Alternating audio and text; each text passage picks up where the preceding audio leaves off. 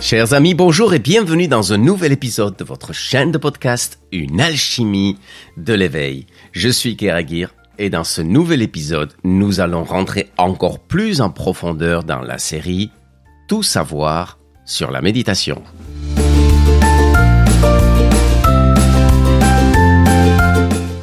Dans l'épisode antérieur, le numéro 5 de cette nouvelle chaîne, nous nous sommes intéressés à comprendre la méditation. Et dans ce nouvel épisode, le numéro 6, nous allons aller droit au but, c'est-à-dire répondre à la question qui nous intéresse tous. Comment méditer?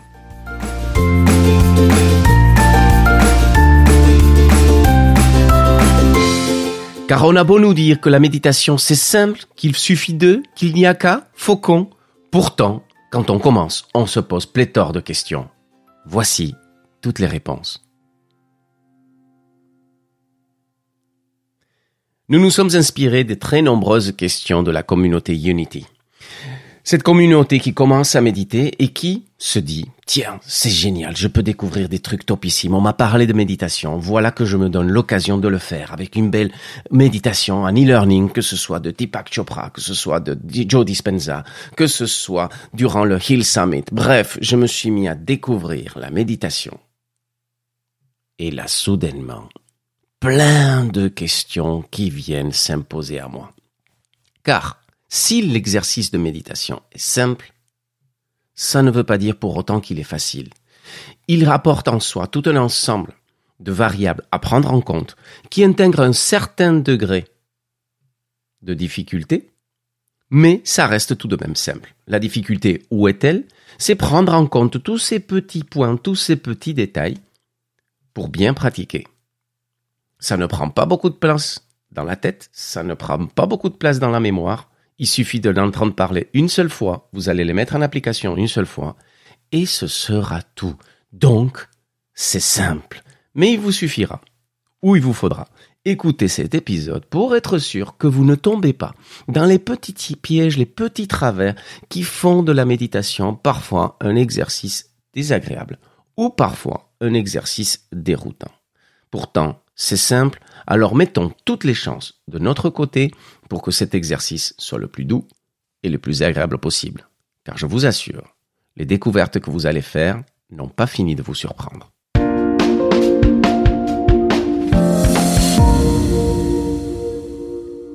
Mais avant de continuer, permettez-moi de vous présenter notre partenaire.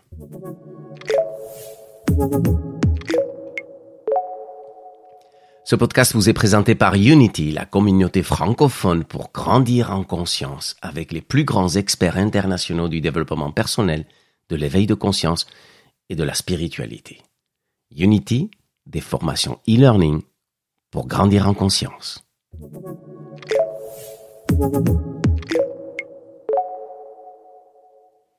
Alors si maintenant on se pose la question de comment méditer, la première chose, avant de vous décrire la technique de la pratique, et pourtant vous serez surpris parce qu'on passera peu de temps sur la technique de la pratique, mais nous en parlerons bien évidemment, on va devoir choisir le bon endroit. Premier point essentiel. Le bon endroit peut être n'importe où, mais il doit répondre à certaines caractéristiques. Le premier, il faut qu'il soit calme, dans la mesure du possible. Calme. À l'abri des interruptions et des sollicitations. Et il y a un endroit surtout où il faudra éviter de méditer, c'est en conduisant. Et là, je vais faire une petite parenthèse. L'exercice de méditation, il vous permet de descendre dans des états qui sont très proches du sommeil. Euh, une méditation profonde, si vous faisiez un électroencéphalogramme, vous vous retrouviez, vous vous retrouveriez, pardon, dans des ondes qui sont juste à la limite de la gamme hertzienne qui vous fait sombrer dans le sommeil. En fait, vous avez tous connu cette situation où vous allez faire une sieste, dormir un petit peu parce que vous êtes fatigué, et vous vous retrouvez dans une sorte d'espace dans lequel vous êtes reposé, totalement conscient ou consciente, mais pourtant vous ne dormez pas. Et quand vous sortez de cet état, vous avez quand même trouver un espace de récupération et vous dites, bon, je n'ai pas vraiment dormi, mais ça m'a fait du bien. En fin de compte, sans le savoir, vous étiez dans un état de méditation profond, pleinement conscient, à la limite de la fréquence hertzienne qui vous fait tomber dans le sommeil. Alors quand je parle de fréquence hertzienne, pour qu'on se comprenne dans les termes, en fait, quand vous faites un électroencéphalogramme, suivant la fréquence qui est mesurée, vous serez dans un état ou un autre. Il y a des ondes alpha, gamma, euh, bêta, etc., etc., delta. Et donc, suivant la, fourchette de fréquence, vous allez être dans l'une ou dans l'autre. Sauf que chacune de ces, ces, ces fréquences-là, ou ces fourchettes de fréquences, correspondent à des états d'être différents. Un jour, je pense que dans un épisode, on se donnera le temps de comprendre ces états-là et de savoir de quand on parle, quand par exemple un intervenant vous parle de d'ondes gamma et quel est l'effet des ondes gamma, etc., etc. Mais bon, là je pars dans les tours. Permettez-moi de revenir, c'est mon petit défaut, c'est d'ouvrir des dossiers et de partir dans les Lembe du Pacifique, comme disait l'autre. bon, bref, je pars encore une fois dans les limbes. Je pensais maintenant à Robinson. Bref, revenons à nos moutons. Nous étions en train de parler de choisir l'endroit dans la, pour méditer. Et donc, je vous ai dit, vous ne devez pas méditer en conduisant. Parce que, comme une méditation profonde se rapproche de la limite qui sépare la veille du sommeil, si vous êtes en train de conduire, vous vous mettez en danger. Donc évitez de pratiquer la méditation en conduisant. Ensuite, il y a un autre endroit dans lequel, moi je connais beaucoup de monde qui a l'habitude de méditer, c'est pas forcément l'endroit le plus conseillé pour méditer. Il s'agit du métro. Effectivement, beaucoup de personnes pour aller au travail, prennent le métro, le commute, comme appellent les Américains. Euh, ils ont l'habitude de faire beaucoup de transports en commun et donc ils choisissent ce moment-là de 20-30 minutes pour se faire une petite méditation. Ça leur met dans un bon état et c'est parti pour la journée. Si le choix de l'exploitation de ce temps-là est particulièrement judicieux, il faut faire attention pour plusieurs raisons. La première, c'est que vous êtes entouré de plein de monde et que c'est tout sauf un endroit calme. Que quand vous rentrez dans des états de méditation, si ceux-ci sont profonds, vous pouvez rentrer dans certains espaces où être bousculé, ou être verbalement agressé, ou être tout simplement interrompu peut vous faire sortir brutalement de ces espaces-là et ça peut ne pas être très bon ni non plus très agréable de sortir aussi brutalement de ces espaces. Donc la méditation dans le métro, attention, à moins que ce ne soit une méditation de pleine conscience, à travers laquelle vous êtes pleinement présent ici et maintenant et vous profitez de, cette surinformation visuelle et sensorielle pour rentrer pleinement en contact avec votre état d'être. Mais ne nous avançons pas sur les méthodes de méditation, restons dans le choix de l'endroit. Donc, pour résumer, choisissez tout simplement un endroit calme, à l'abri des interruptions et de des sollicitations. Moi, j'aime appeler ça un rendez-vous avec moi-même. Durant la journée, il y a forcément un espace dans lequel vous, vous pouvez vous retrouver. Et c'est le cadeau que vous vous faites. Et votre environnement, votre famille, vos amis ou quiconque soit près de vous au moment où vous le faites, il doit respecter cet instant-là. Demandez-leur de respecter cet instant-là. Car c'est à ce moment-là que vous vous retrouvez avec vous-même, que vous allez vous découvrir vous-même et que vous vous faites ce cadeau, cette parenthèse de non-sollicitation du monde extérieur.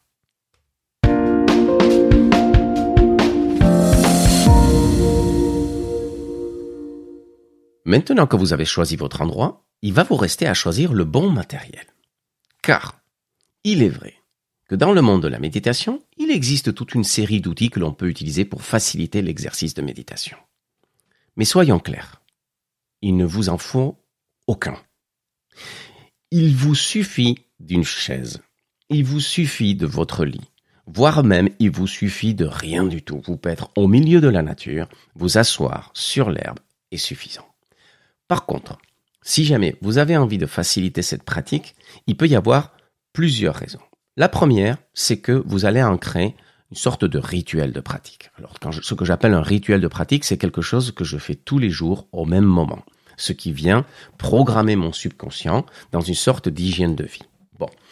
Bon, ce, rituel de pratique peut être renforcé par le fait que vous allez ancrer cette pratique sur certains objets. C'est-à-dire que vous avez l'habitude de prendre votre coussin de méditation et dès le moment où vous prenez ce coussin de méditation, ça veut dire plein de choses. Car le seul moment de la journée où vous prenez ce coussin, c'est quand vous allez méditer. Et il se crée un lien particulier avec l'objet, mais aussi avec le geste de prendre l'objet. Donc ça peut être l'une des raisons pour lesquelles on choisit le coussin de méditation ou d'autres outils dont nous allons parler. L'autre raison, c'est que ce sont quand même des outils qui ont été pensés pour faciliter la prise de position de méditation. Et donc, comme ils facilitent cette position, en fait, ils la rendent plus confortable. Ce qui fait que vous pourriez aussi, pour ces raisons-là, opter pour choisir du matériel. Mais, dites-vous, ce n'est pas obligatoire. Vous pouvez parfaitement méditer sans avoir à investir un centime dans du matériel de méditation. Donc, quels sont les grands classiques du matériel de méditation? On a le coussin, le coussin de méditation qui s'appelle Zafu. Zafu, c'est le terme un peu... Non, c'est le terme que l'on utilise. Donc, vous avez divers types de Zafu, de plein de formes différentes et de hauteurs différentes. Donc, quand nous parlerons de choisir la posture dans ce même épisode, nous allons pouvoir comprendre en quoi est-il important d'acheter des affous d'une certaine hauteur ou d'une certaine forme suivant notre physionomie, mais aussi notre euh, agilité? Donc, il existe divers types de coussins de méditation, des carrés, des ronds, certains en forme de croissant et certains en forme de triangle. Chacun d'entre eux ont une utilité particulière et seront adaptés à un certain public particulier. Donc, nous en parlerons au moment de choisir la posture. Vous avez donc la possibilité de choisir un zafou. Le zafou, l'avantage qu'il a, il va vous permettre de vous asseoir plus confortablement et d'éviter certaines tensions, notamment au niveau du dos, des hanches, des haines et des genoux. Deuxième outil que vous pourriez acheter, c'est ce qu'on appelle un banc de méditation. Oh, très populaire dans la méditation zen, le banc de méditation est un objet très joli. C'est un tout petit banc, souvent recourbé, incliné de quelques degrés pour faciliter l'assise, sur lequel vous allez poser les fesses et au-dessous duquel vous allez mettre les genoux.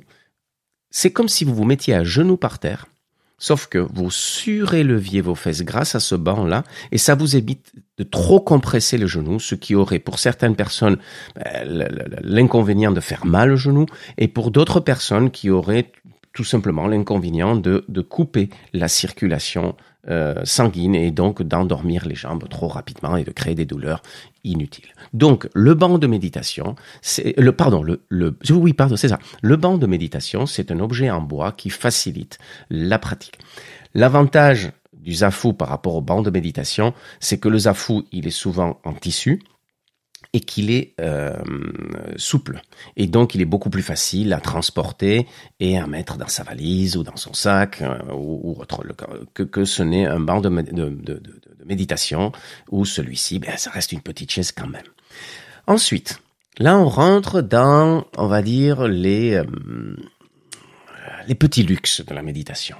Et on parle du tapis de méditation ce n'est pas un produit qui soit extrêmement euh, populaire à nos jours, et je suis étonné qu'il n'en soit pas ainsi, parce que le tapis de méditation, c'est le confort vraiment à l'état pur.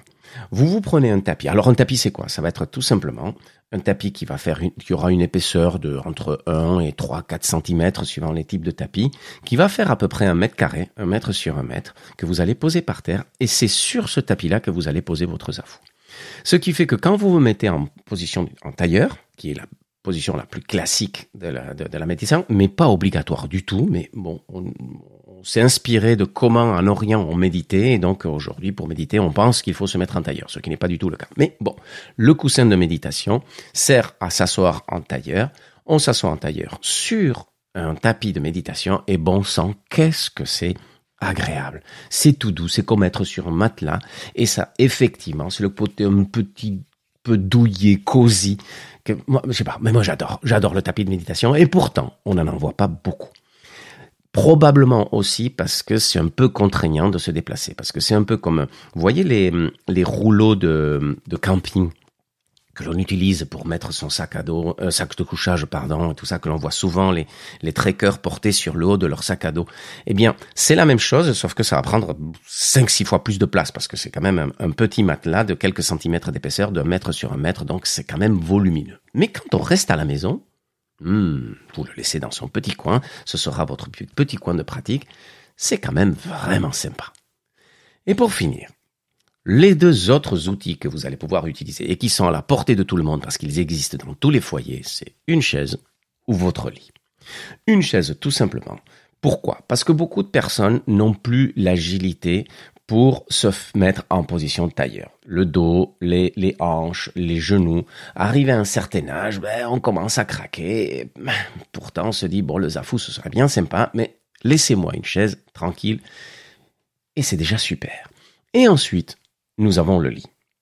Le lit, ou tout simplement, vous pouvez vous asseoir sur, le bord du lit, vous pouvez vous mettre en tailleur sur le lit, avec votre oreiller sous les fesses en mode zafou, ou tout simplement, vous pouvez vous allonger. Car il est possible de méditer en position allongée, même si pour les débutants ce n'est pas toujours conseillé. Mais on en parlera plus tard. Nous venons de faire le tour du matériel de méditation. Il existe ensuite, il existe ensuite, pardon, les accessoires que l'on peut ramener. Alors ça peut être des bols tibétains, ça peut être de l'encens, ça peut être certains élixirs, ça peut être bref, la, liste est longue. Hein, ça peut être certaines images, euh, bref, euh, même aussi les applications, les applications qui vous aident à méditer, très fortement conseillées si vous êtes débutant, surtout qu'il existe aujourd'hui pléthore de méditations gratuites sur Internet qui vont vous permettre de rentrer dans l'exercice sans avoir à débourser d'argent pour une pratique plus avancée. Bref, toutes ces choses-là, ce sont des accessoires. Sont-ils nécessaires? Oui ou non, suivant les cas. Mais dites-vous que de façon très austère, vous pouvez commencer à pratiquer sans rien du tout. Et déjà, vous pouvez me mettre à l'exercice de méditation. Donc on casse le mythe là qu'il est nécessaire d'avoir du matériel adapté à la méditation. Le seul matériel adapté qu'il faut avoir pour la méditation, c'est vous et votre envie de pratiquer.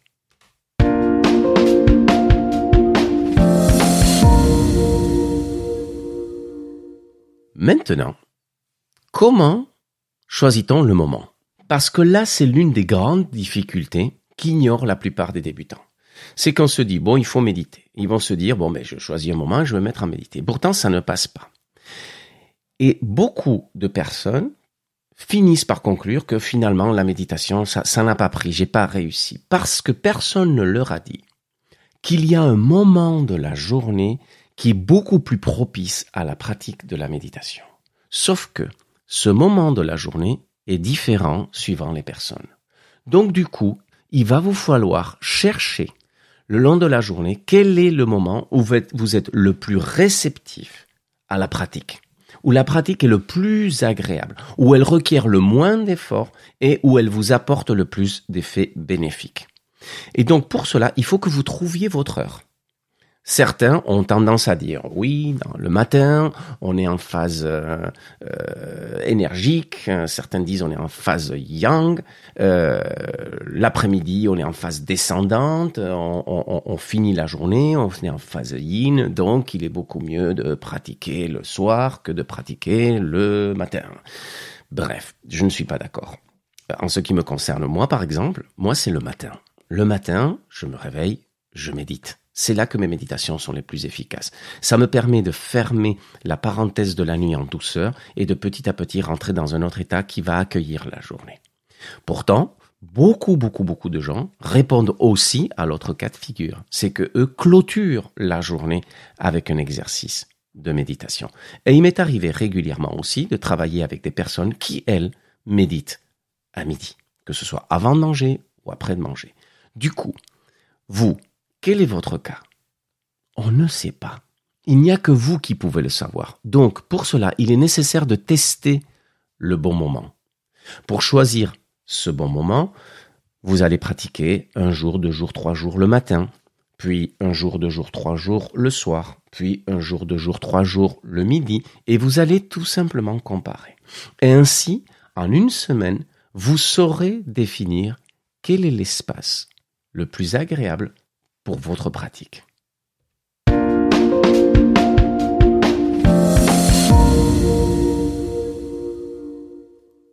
Alors maintenant, est-ce que la méditation, c'est pour tout le monde? Eh bien, j'ai envie de dire que oui, la méditation est pour tout le monde, mais pas dans toutes les circonstances.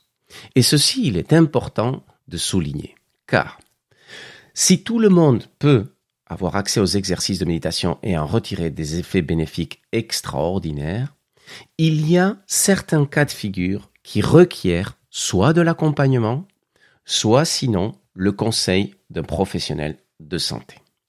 Donc, tout d'abord, la méditation en autonomie est déconseillée aux personnes en dépression.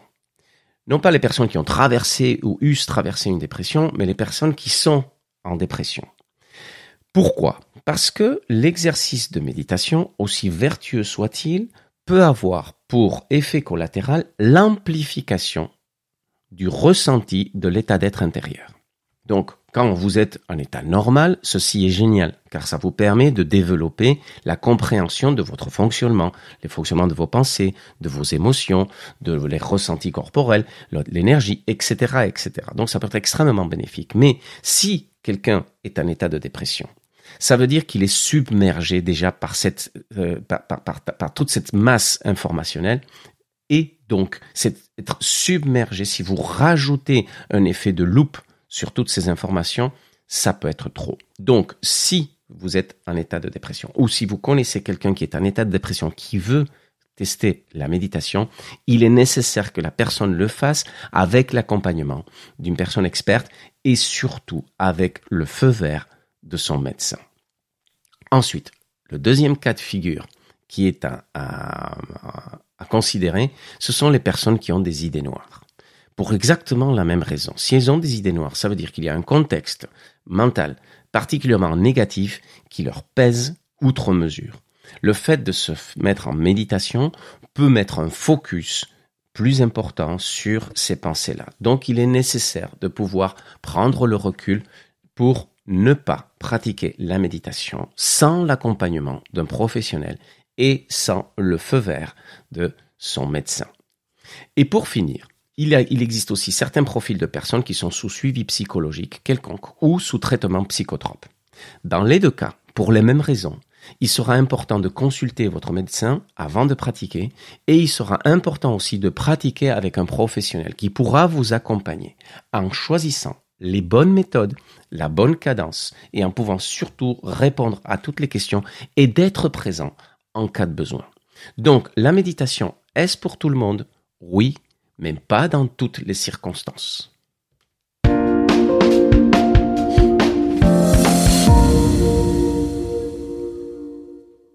Donc une fois que nous avons dit cela, qu'allons-nous, non, comment allons-nous pratiquer? Il est nécessaire de choisir la bonne posture. Et c'est là que nous allons choisir, décrire, pardon, la bonne posture dans trois cas de figure différents. Le tout premier, assis sur une chaise. On a dit qu'il n'y avait pas besoin d'acheter du matériel spécifique, donc il est vrai que l'outil le plus simple que vous ayez à disposition est une chaise. Donc ça va être le premier. Le deuxième, on va parler du zafou, parce que le zafou c'est le coussin de méditation et c'est le deuxième outil le plus utilisé pour les gens qui méditent. Et le troisième, on va quand même se laisser le temps de parler un petit peu de méditer en position allongée. Car qu'est-ce que c'est agréable, mais je vous ai déjà donné certains indices qui font que hmm, la pratique allongée peut être un certain piège. Donc, allons-y sans transition. Si vous prenez une chaise, vous devez vous asseoir sur le bord de la chaise. Les pieds sont bien à plat par terre et les jambes ne sont pas croisées. Vous allez poser les paumes de la main, les paumes des mains sur les cuisses. Après, en avançant votre pratique, vous pouvez retournez les mains pour que les pommes pointent vers le ciel, et vous pouvez même faire ce que l'on appelle des mudras. Les mudras, ce sont des positions spécifiques des doigts, où vous allez par exemple, le mudra très classique que l'on voit dans toutes les photos de méditation, c'est la personne qui a les pommes tournées vers le ciel et qui a joint l'index avec le pouce dans chacune des mains. Et ça, c'est un mudra. Alors, les mudras, je fais une parenthèse, ce sont des connexions en fin de compte. Il s'avère que les méridiens d'acupuncture, c'est-à-dire des autoroutes de circulation de l'énergie vitale, passent par l'ensemble de notre corps. Et dans la pointe de chacun de nos doigts, il existe une terminaison d'un méridien spécifique. C'est ce qui fait que quand vous connectez la pointe de deux doigts, vous créez des connexions énergétiques particulières qui ont des effets particuliers sur votre état d'être et donc sur votre pratique méditative. Il existe des mudras qui vont au-delà de juste poser le doigt sur la pointe des différents doigts, mais vous pouvez poser par exemple la pointe du pouce sur la paume de la main, sur différentes phalanges, etc., etc. Tout cela amène des connexions différentes, des états d'être différents et donc des pratiques différentes. Moi, je vous invite à d'abord commencer en posant les paumes sur les cuisses et avec la pratique plus avancée, une fois que vous commencerez à maîtriser votre exercice et avoir une, une sensation d'intimité avec votre exercice de méditation, là que vous commenciez alors à pouvoir tester les effets de différents mudras. Mais je pense que au stade où nous en sommes, si vous écoutez cet épisode, il est encore tôt. Donc, si vous avez une chaise, on a dit on s'assoit sur le bord de la chaise. Pourquoi on va s'asseoir sur le bord de la chaise? Parce que ça va vous permettre de vous asseoir droit, bien droit. La position droite du dos est importante. Quand on est sur une chaise, on va avoir tendance à s'appuyer sur le dossier, à s'affaler, et ce qui peut avoir un effet collatéral sur la circulation des ressentis. De deux aussi, sur le ressenti de la circulation de l'énergie. Donc, en mettant le dos bien droit, on va favoriser et les ressentis et la circulation de l'énergie sans être pollué, je mets des guillemets au, terme pollué, sans être gêné par le fait que si vous avez le ressenti du, du contact du dos avec le dossier de la chaise, mais vous avez déjà ici une pléthore d'informations qui va venir se rajouter à celles que vous devriez percevoir dans votre pratique, alors que bon, vous savez que le dossier de la chaise est là et que l'information que ce contact vous, vous fournit ne vous apporte pas grand chose. Donc on va éviter d'avoir le contact avec le dossier de la chaise. Ensuite, vous allez vous mettre. Alors on appelle ça, j'aime cette image. Quand on pratique beaucoup de Qigong, on vous dit souvent que la tête est suspendue du ciel par un fil de soie. Ça veut dire quoi? Ça veut dire que vous devez non seulement mettre le dos droit, mais vous allonger le plus possible vers le ciel. Ensuite, une fois que vous avez fait ça, vous allez rentrer légèrement le menton, très légèrement. Alors, quand vous allez le rentrer, c'est que vous allez imaginer que vous aviez le menton posé sur un plateau et vous le faites légèrement glisser vers l'arrière. Et vous allez vous rendre compte qu'il y a une sorte d'effet comme d'ouverture. Je mets des guillemets à ouverture. C'est comme si soudainement vous permettiez à vos cervicales de respirer un peu mieux. Vous les étiriez vers le haut et en reculant le menton, ah, c'est comme si, ah, on les permettait de respirer, de, de s'ouvrir. OK Donc, vous avez reculé légèrement le menton et ensuite, vous allez soit fermer les yeux, c'est le plus propice pour une pratique de méditation, mais certaines pratiques de méditation requièrent d'avoir les yeux ouverts. Donc, soit vous fermez les yeux, et quand vous fermez les yeux, c'est votre regard intérieur qui vient se porter à l'intérieur du corps, alors où tout dépend de l'exercice que vous allez pratiquer. Vous poserez ce regard dans un endroit ou un autre. Mais si vous avez les yeux ouverts, vous allez laisser les yeux à moitié fermés et ensuite le regard, il va être légèrement sous la ligne de l'horizon. Et ainsi, vous allez pouvoir avoir les yeux ouverts tout en étant dans un état d'intériorité. Ce sera un regard à la fois intérieur et extérieur. Maintenant, les indications que je vous ai données sur la position du dos, sur, euh, sur la, nuque, sur etc., euh, etc., seront les mêmes que vous soyez assis sur une chaise ou sur un zafou. Ensuite, dans certaines pratiques, et ça c'est le bonus, on peut poser le bout de la langue sur le palais. Alors pourquoi? Parce qu'il existe deux méridiens extrêmement importants en acupuncture, qui sont le méridien Renmai et Dunmai.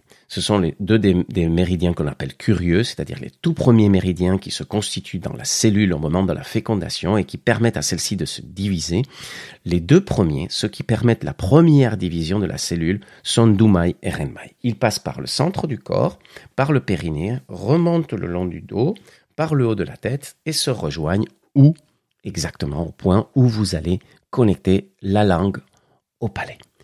Ceci favorise la circulation de l'énergie dans, ce, dans, ce, dans, ce, dans cette boucle qui d'ailleurs amène à un exercice de méditation que certains appellent l'orbite microcosmique ou le terme le, plus, le, mieux adapté car la traduction la plus proche du terme originel chinois, c'est la petite circulation céleste. Bref, donc le fait de mettre la langue au palais, ça va vous apporter des ressentis supplémentaires en, train de en plus de favoriser la circulation de l'énergie. Mais ce n'est pas obligatoire. Si vous êtes vraiment débutant, ne vous prenez pas la tête avec ça. Faites comme avec les mudras. Vous testerez ça un peu plus tard. Mais avec ça, vous êtes bien assis sur votre chaise pour commencer la méditation.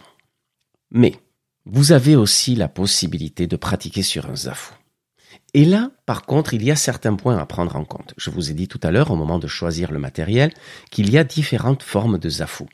Et suivant la forme du zafu, vous aurez un produit plus ou moins adapté à votre pratique. Donc, tout d'abord, les afous rectangulaires ou les afous ronds. Vous allez choisir la hauteur du zafou suivant votre assise. Car ce qui est important, c'est qu'une fois que vous allez être assis sur le zafou, il faut que quand vous vous mettiez en tailleur, il faut que vos genoux puissent le sol, sans tension dans l'aine, sans tension dans les hanches. Trop souvent, les personnes sont assises sur leurs affous et ils ont pas suffisamment d'agilité ou de flexibilité au niveau de l'aine et des hanches, et donc les genoux ne peuvent pas toucher le sol. Ils ont donc une position plus ou moins tendue vers le haut. On voit les genoux qui pointent vers le haut. Si l'ensemble du tibia ne peut pas toucher le sol, ça veut dire que le genou touche lui aussi le sol, on est en train de créer des tensions inutiles au niveau de l'aine et aussi au niveau des hanches et des lombaires. Ce qui génère forcément au niveau, au moment d'une pratique prolongée, et on peut penser qu'une pratique est prolongée pour certaines personnes au bout de 5 minutes, parfois il faut 10 minutes, 15 minutes, 20 minutes, tout dépend de votre niveau d'agilité ou de rigidité, et au bout d'un certain temps, inévitablement, vous allez avoir des douleurs. Des douleurs aux genoux, des douleurs aux hanches, des douleurs aux, haines, et aussi des douleurs au niveau du bas du dos. Sauf que vous allez essayer de compenser ces euh, gènes-là avec des positions différentes qui vont vous créer des tensions musculaires avec des douleurs supplémentaires et qui va rendre l'exercice méditatif extrêmement désagréable. Donc, veillez à une bonne hauteur d'assise pour que l'exercice soit le plus agréable possible. Et donc, suivant votre agilité, il vous faudra des affous plus ou moins élevés. Très souvent, il m'arrive de voir des personnes qui pratiquent avec deux affous parce qu'ils ont besoin d'une assise élevée, mais les personnes veulent quand même pratiquer en position euh, tailleur. Donc, la hauteur du zafou est très importante. Ensuite, suivant votre physionomie, vous serez assis plus confortablement sur un zafou rond ou un zafou rectangulaire. Mais aussi, ça va dépendre d'à quel point vous allez croiser les jambes dans votre confort. Si vous êtes capable de vraiment très bien croiser les jambes, on va dire l'exercice fait en position tailleur tel qu'on voit les, orientaux le faire, là, dans ce cas-là, un zafou rectangulaire vous sera beaucoup plus agréable. Certaines personnes vont poser les jambes un peu plus ouvertes. Dans ce cas-là, un zafou rond, en ayant une assise plus large, sera plus confortable. Mais, suivant votre physionomie, si vous êtes mince, si vous êtes large, un zafou rond sera plus confortable pour accueillir votre assise. Ensuite, l'avantage du zafou rectangulaire, c'est que au fur et à mesure que vous avancez dans votre pratique, vous allez avoir tendance à vous asseoir de plus en plus au bord du zafou. Ce qui fait que un zafou rond n'est pas forcément très bien adapté à une assise au bord du zafou parce qu'il y a très peu de surface pour pouvoir s'asseoir, et à un moment donné, si vous êtes trop au bord d'un zafour rond, vous allez créer une grosse compression au niveau du périnée et de la pointe du coccyx, ce qui n'est pas forcément agréable ni bénéfique pour la pratique. Donc, un zafour rectangulaire vous aide à vous asseoir de plus en plus au bord, qui sera une tendance que vous aurez quand vous, vous pratiquerez de plus en plus régulièrement. Et c'est ainsi que viennent se présenter les deux autres types de zafou. En forme de croissant de lune ou en forme de triangle. Celui qui est en forme de croissant de lune, il va avoir tendance à accueillir l'assise et libérer le périnée. Il est particulièrement euh, conseillé pour les pratiques méditatives proches, pas proches, énergétiques, c'est-à-dire celles qu'on va retrouver dans, dans, certaines pratiques de yoga ou dans certaines pratiques de Qigong. Donc, en libérant le périnée, on favorise certains exercices que l'on fait énergétiques, mais aussi de contraction du périnée, etc., etc., et on favorise la circulation de l'énergie à ce niveau-là. Ça, c'est le zafu en forme de euh, croissant de lune. Ce ne sont pas toujours les, les, les les plus confortables qui soient, parce qu'ils sont à mi-chemin entre l'autre que je vais vous décrire en forme de triangle et les afous euh, ronds. Et bref, ils peuvent créer des gènes particulièrement importantes au niveau des, des ischio-jambiers parce que la cise appuyée crée des zones de compression dans cette zone-là. Je ne suis pas forcément très fan des afous en forme de croissant, mais certaines les adorent. Et maintenant le dernier, c'est un zafou qui est allongé, qui va faire en largeur peut-être euh, maximum 10 cm, pas beaucoup plus que ça, et qui est un triangle isocèle. Voilà. Et, euh, et ce triangle-là, vous le regardez, vous dites, mais comment peut-on s'asseoir sur un truc comme ça? Et en fin de compte, c'est quand vous continuez à beaucoup pratiquer, au fur et à mesure que vous vous habituez à la posture du tailleur, vous allez avoir besoin de moins en moins d'utiliser un tailleur. C'est ce qui explique que vous vous avanciez sur le tailleur rectangulaire au fur et à mesure de votre niveau de pratique. Et à un moment donné, vous utiliserez juste tout le, petit bout, petit bout, petit bout du tailleur, du pardon, du zafou rectangulaire. Et pour les gens qui pratiquent beaucoup, beaucoup, beaucoup, beaucoup, beaucoup avec un avec zafou rectangulaire, ben en fin de compte, il arrive un moment où le bord de ce zafou là commence à s'affaisser. Et quand il s'affaisse, ben, il prend tout simplement la forme d'un côté d'un triangle.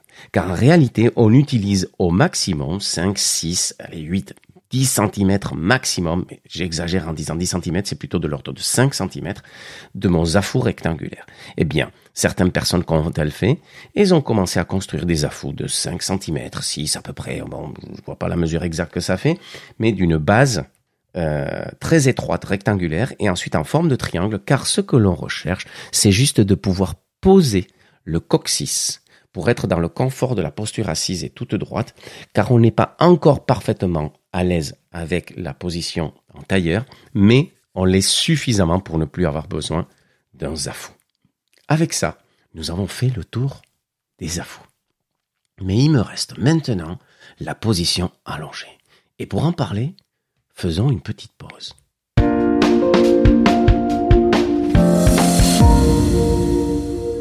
Et oui, parce que maintenant on est allongé sur notre lit. Qu'est-ce que c'est bon, qu'est-ce que c'est agréable. Mais il faut que vous sachiez que la position allongée, elle n'est que pour les plus aguerris d'entre vous. Ceux qui sont capables de descendre dans l'état dont je, vous ai parlé tout à l'heure, c'est-à-dire à la limite du sommeil, sans s'endormir. C'est-à-dire que vous devez avoir une, maîtrise suffisante de votre entrée en état méditatif pour pouvoir vous accompagner vous-même dans cet espace-là et y rester. Parce que sinon, je vous assure, vous allez sombrer dans le sommeil. Alors ceci a un avantage et un inconvénient. L'inconvénient, c'est que votre exercice de méditation, ben, c'est foutu. il n'y en aura pas. C'est-à-dire que vous allez commencer et vous allez vous endormir. Et donc, vous serez frustré parce que vous n'arrivez jamais au but. Par contre, il y a un avantage non négligeable. Et c'est que si vous commencez votre endormissement avec un exercice de méditation, vous allez permettre au cerveau de descendre progressivement vers l'état d'accueil du sommeil. Ainsi, vous permettez au cerveau de passer les étapes naturelles, physiologiques, normales que depuis des millénaires, l'être humain suit pour s'endormir, mais qui aujourd'hui, nous ne suivons pas. Parce que tablette, parce que téléphone portable, parce que parce qu'ordinateur, parce que euh, télévision, parce que sursollicitation, parce que les lumières de la maison sont toutes allumées à fond. Bref, notre glande pinéale qui est responsable de, de, nous, de, nous, de nous inviter à intégrer le cycle circadien de jour et de nuit, et donc de favoriser aussi l'entrée en sommeil, la mélatonine, je passe les détails. Bref, la, la, glande pinéale, elle est complètement euh, désorientée. Et donc, on a tendance à, surconsommer de la lumière juste avant de, s'endormir. Et donc, le cerveau n'est pas en état de rentrer en sommeil. Il est en état de veille absolu. Et donc, la descente vers un état de sommeil avec un exercice méditatif crée un sommeil très réparateur et d'une grande qualité. Donc, avec ce que je viens de vous dire, l'avantage de méditer et de s'endormir, c'est que quand vous vous réveillerez, vous serez Ah, qu'est-ce que c'était bon, qu'est-ce que j'ai bien dormi? L'inconvénient, c'est que vous n'aurez pas fait l'exercice. Mais, pour tous ceux d'entre vous qui avaient des difficultés à vous endormir, là, vous avez un clin d'œil particulièrement intéressant pour pouvoir favoriser la qualité de ce sommeil-là. Même si vous vous réveillez en pleine nuit, vous entamez un exercice de méditation, il en existe pléthore pour vous aider, mais le scan corporel est particulièrement puissant, j'ai pas le temps de le décrire, mais je vous ai donné une petite pépite pour tirer le fil de la bobine, scan corporel, vous aidera à renouer avec cet état méditatif. L'avantage aussi, et je m'arrêterai là avec cette question-là, c'est que quand vous prenez l'habitude de méditer, quand vous prenez l'habitude de descendre en état de méditation, vous commencez à avoir une maîtrise du processus que demande le cerveau pour aller s'endormir. Et d'ainsi, chaque fois que vous vous mettriez au lit, vous pourrez entamer ce processus pour favoriser l'entrée en sommeil et la qualité de votre sommeil.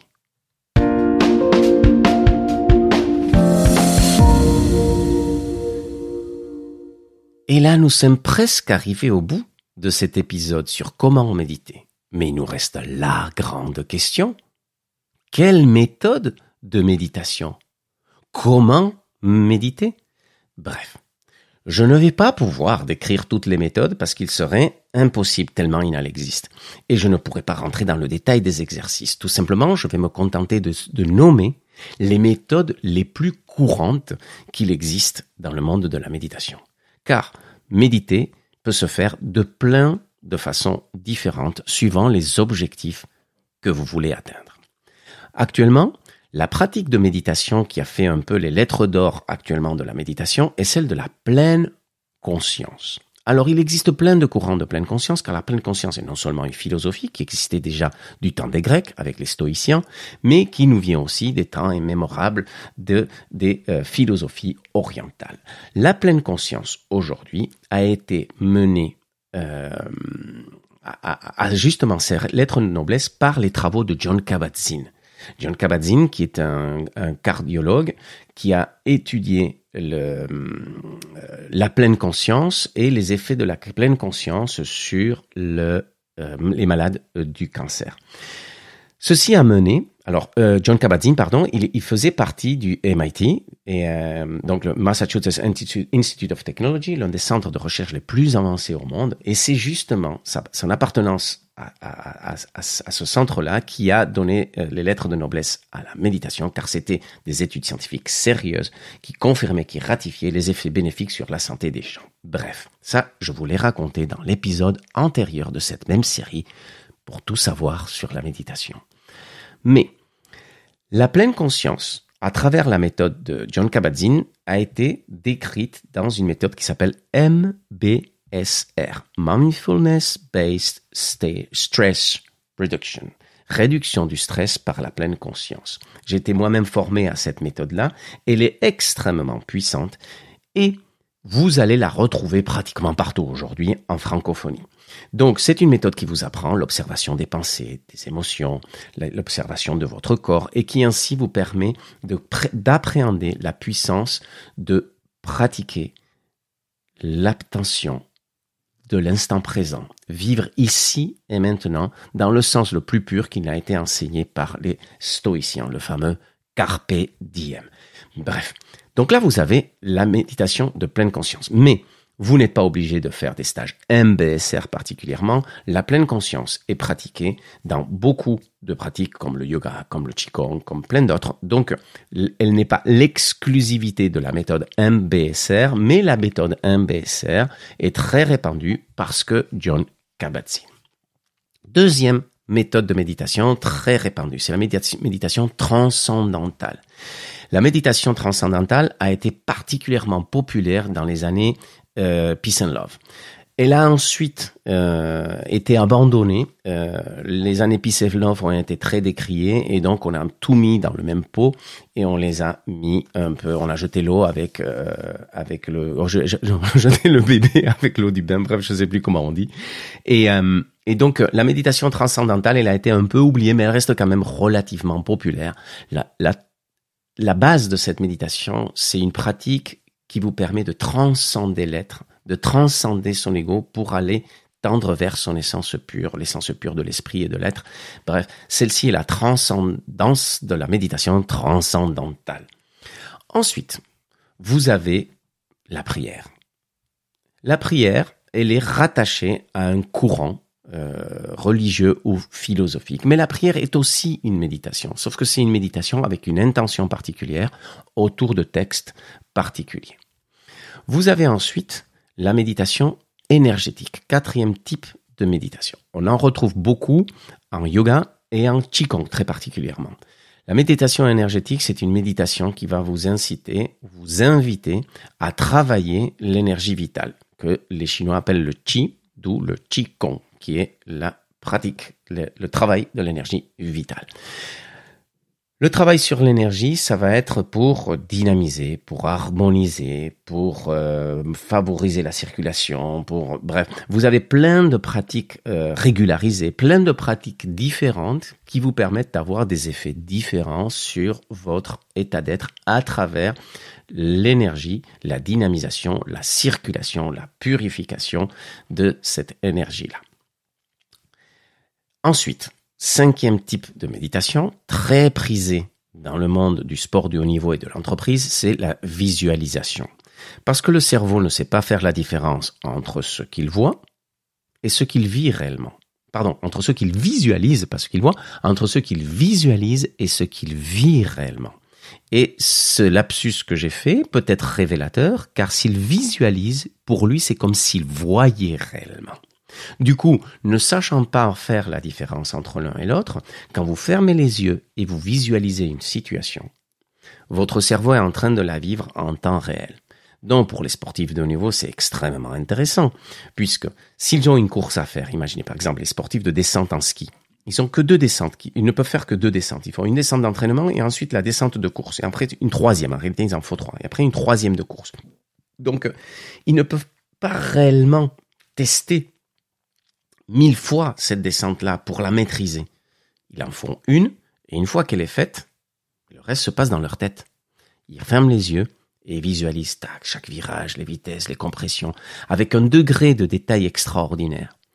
Et quand ils le font 100 fois, leur corps a vécu la descente 100 fois et donc leur degré de maîtrise est multiplié par autant de pratiques qu'ils ont fait. D'où l'intérêt de l'exercice de visualisation. C'est aussi pour ces mêmes raisons de performance qu'il est très prisé dans le monde de l'entreprise, car il permet à toute personne de se préparer dûment à une situation particulière. Ensuite, continuons. Après la pleine conscience, la méditation transcendantale, la prière, la méditation énergétique, nous avons eu les visualisations et nous avons ensuite la méditation introspective. C'est une méditation qui vous invite à aller au plus profond de vous et à aller chercher l'information qui se cache derrière les questions que vous vous posez, derrière les ressentis que vous avez, derrière les émotions qui émergent. Donc c'est une méditation de développement personnel particulièrement puissante qui est éprisée par les personnes qui aiment se comprendre, qui aiment se connaître et qui aiment surtout dénouer les blocages qui leur, qui leur empêchent d'avancer. Ensuite, il existe toute une pléthore de différents types de rituels. Alors quand je mets un rituel, je déconnecte, je décorrèle la notion du rituel de la notion euh, spirituelle ou religieuse. Un rituel, c'est quelque chose que vous allez faire d'une certaine façon, dans un certain ordre, à un certain moment de la journée, et ceci chaque jour. Donc, il existe beaucoup de rituels qui entourent la méditation et qui sont parfois une sorte de boulgui-boulga et de mélange entre justement spiritualité, religion et, laïcité. Bref, et à un moment donné, c'est on, on surcharge la pratique méditative comme s'il était nécessaire de mettre tous ces rituels-là pour qu'elles puissent avoir un sens. Dans certaines pratiques, notamment religieuses ou philosophiques, le rituel a un rôle extrêmement important. Parce qu'il définit un certain ordre et favorise un processus attentionnel et intentionnel particulier. Mais quand vous enlevez tout ça dans ce cadre de pratique, les rituels ne sont pas nécessaires, à moins que vous les ayez, choisis pour habiller votre pratique et lui donner un sens. Et dans ce cas-là, c'est vous qui donnez une intention et une attention à ces gestes-là, à ces moments-là, pour renforcer votre pratique parce que ça vous aide à rentrer dans un certain état. Mais le rituel de méditation en tant que tel n'est pas une méthode nécessaire ou obligatoire. Ceci étant dit, beaucoup de méditations comportent certains rituels. Et donc, on va pouvoir venir les intégrer. Et par rituel, encore une fois, on n'entend pas une pratique religieuse forcément. Rituel, tout simplement, ça peut être respecter un certain ordre de choses à un certain moment pour que l'exercice soit bien fait. C'est tout simplement une méthode, une description des instructions. OK? Là, nous avons fait un gros tour de la question. Et il y a un dernier type de méditation qui sont les méditations dites quantiques. Et celles-là, j'ai tendance à les prendre avec un petit peu de pincette. Parce que, et c'est une, opinion très personnelle, mais dans le quantique, on met vraiment, vraiment tout et n'importe quoi. Sous couvert de science ou de pseudo-science, on intègre dans ces méthodes-là des approches qui, parfois, euh, ne portent pas très bien leur nom, on va dire. La méditation quantique, les approches quantiques sont extrêmement puissantes. À mon sens, trop puissantes pour beaucoup de gens qui les transmettent. Il faut un niveau de connaissance en neurosciences relativement avancé. Il faut un, niveau de connaissance en sciences relativement avancé pour ne pas faire n'importe quoi avec les méthodes quantiques. À ne pas mettre entre les mains de n'importe qui, n'importe comment. Elles ont des effets indéniables. Elles sont extrêmement puissantes.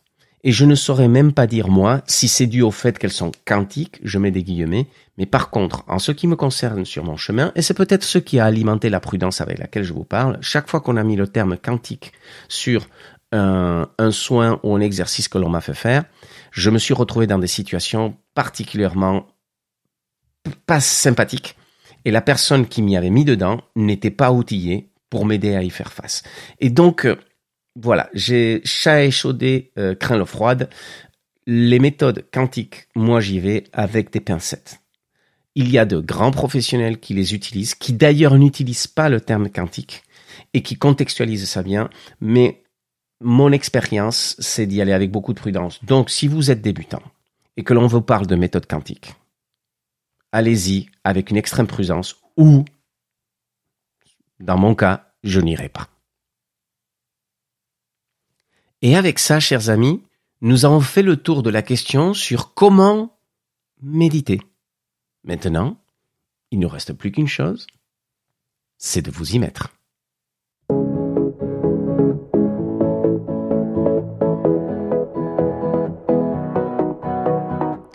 Aujourd'hui, dans cet épisode, le deuxième de la série Tout savoir sur la méditation, nous avons appris à comment méditer.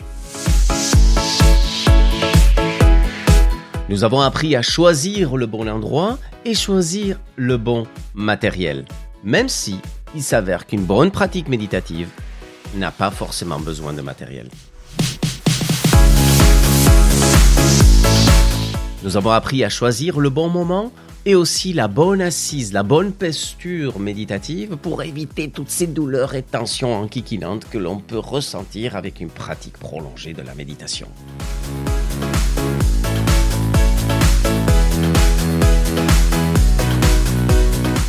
Il a été aussi question de se demander est-ce que tout le monde peut pratiquer en toutes circonstances. Et il s'avère qu'il existe certains cas qui requièrent l'accompagnement d'un professionnel et le conseil d'un professionnel de santé.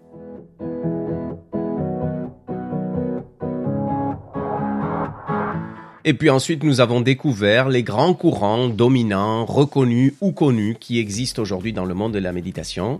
C'était une liste non exhaustive, mais qui vous permet de comprendre qu'il existe autant de chemins dans la découverte de la méditation qu'il n'existe de chemins dans la découverte de soi.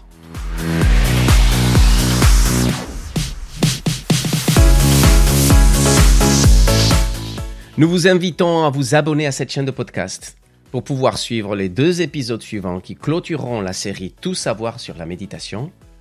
Le suivant, Pourquoi est-ce aussi difficile de méditer parfois? Et le dernier qui sera Méditer, est-ce risqué?